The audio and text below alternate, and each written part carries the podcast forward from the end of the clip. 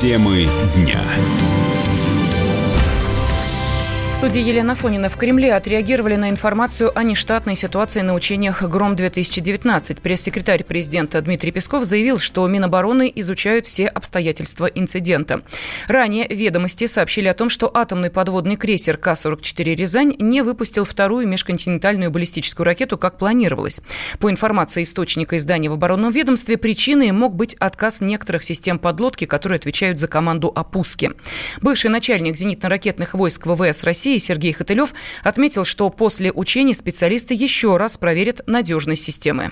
Это вооружение, это техника. Она имеет свойство и ломаться, и быть там неисправной временно там, и так далее, и так далее. Мы даже планируем ведь, когда учения, естественно, учитываем, что может быть выход из строя техники. Это первое. Второе. Значит, здесь не глобальная какая-то неисправность, ведь не прошел пуск, не, значит, не было условий для этого. То есть э, предотвратили какие-то последствия. Вот если бы ракета э, неисправная стартовала, да еще бы не долетела до полигона и упала бы на какой-то там жилой поселок, да какое-то предприятие, это была бы трагедия. А сейчас речь идет о отказе техники на учениях. Первое, раздувать здесь э, смысла никакого нет. Это техника. Есть коэффициент готовности, есть коэффициент исправности, есть коэффициент боевого применения.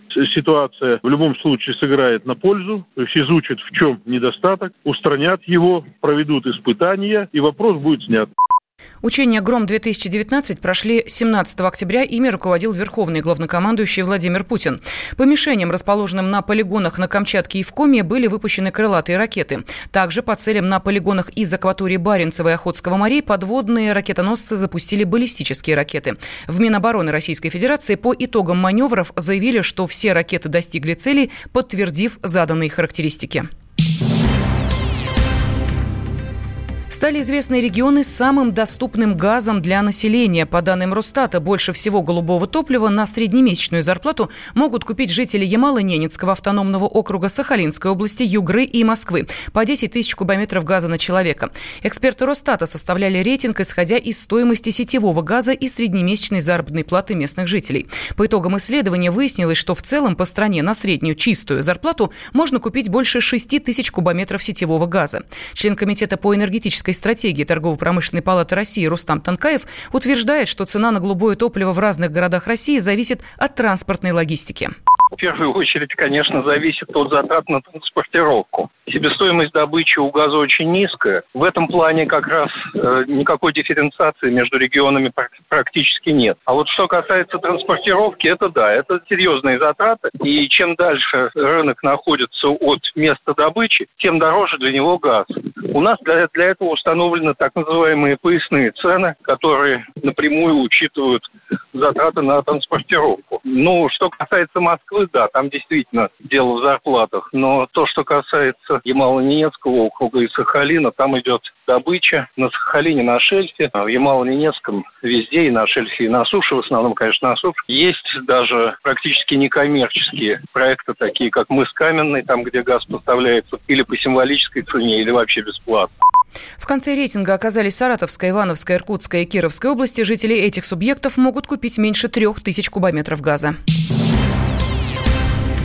Погода в Центральной России больше напоминает майскую. По словам ведущего специалиста Центра погоды ФОБОС Александра Синенькова, э, погода всю неделю будет выше нормы установлен рекорд температуры в Москве. Уже в 10 часов температура превысила максимальную температуру за последние 68 лет на 1 градус выше. Температура экстремальная, можно сказать. Ночью мы ожидаем прохождения холодного фронта, и температура начнет понижаться. Пройдут небольшие дожди. Ночью мы ожидаем 8-10 градусов. И завтра граница между теплым и холодным воздухом она сместится на юг, юго-запад. Завтра в столице только 9-11 градусов. Вот это похолодание, оно будет непродолжительным, и уже в ночь на среду температура будет повышаться. Что редко бывает, когда ночная температура выше дневной. Так вот, в ночь на среду мы ожидаем повышение температуры до 13-15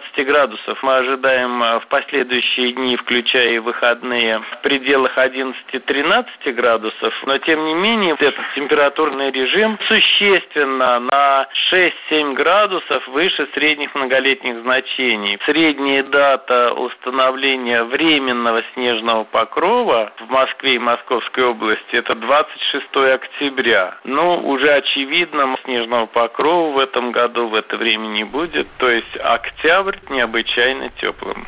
Максимальная температура 21 октября была в 1896 году, когда столбик термометра превысил отметку в 18 градусов. А вот в 1945 в этот день воздух остыл до минус 10.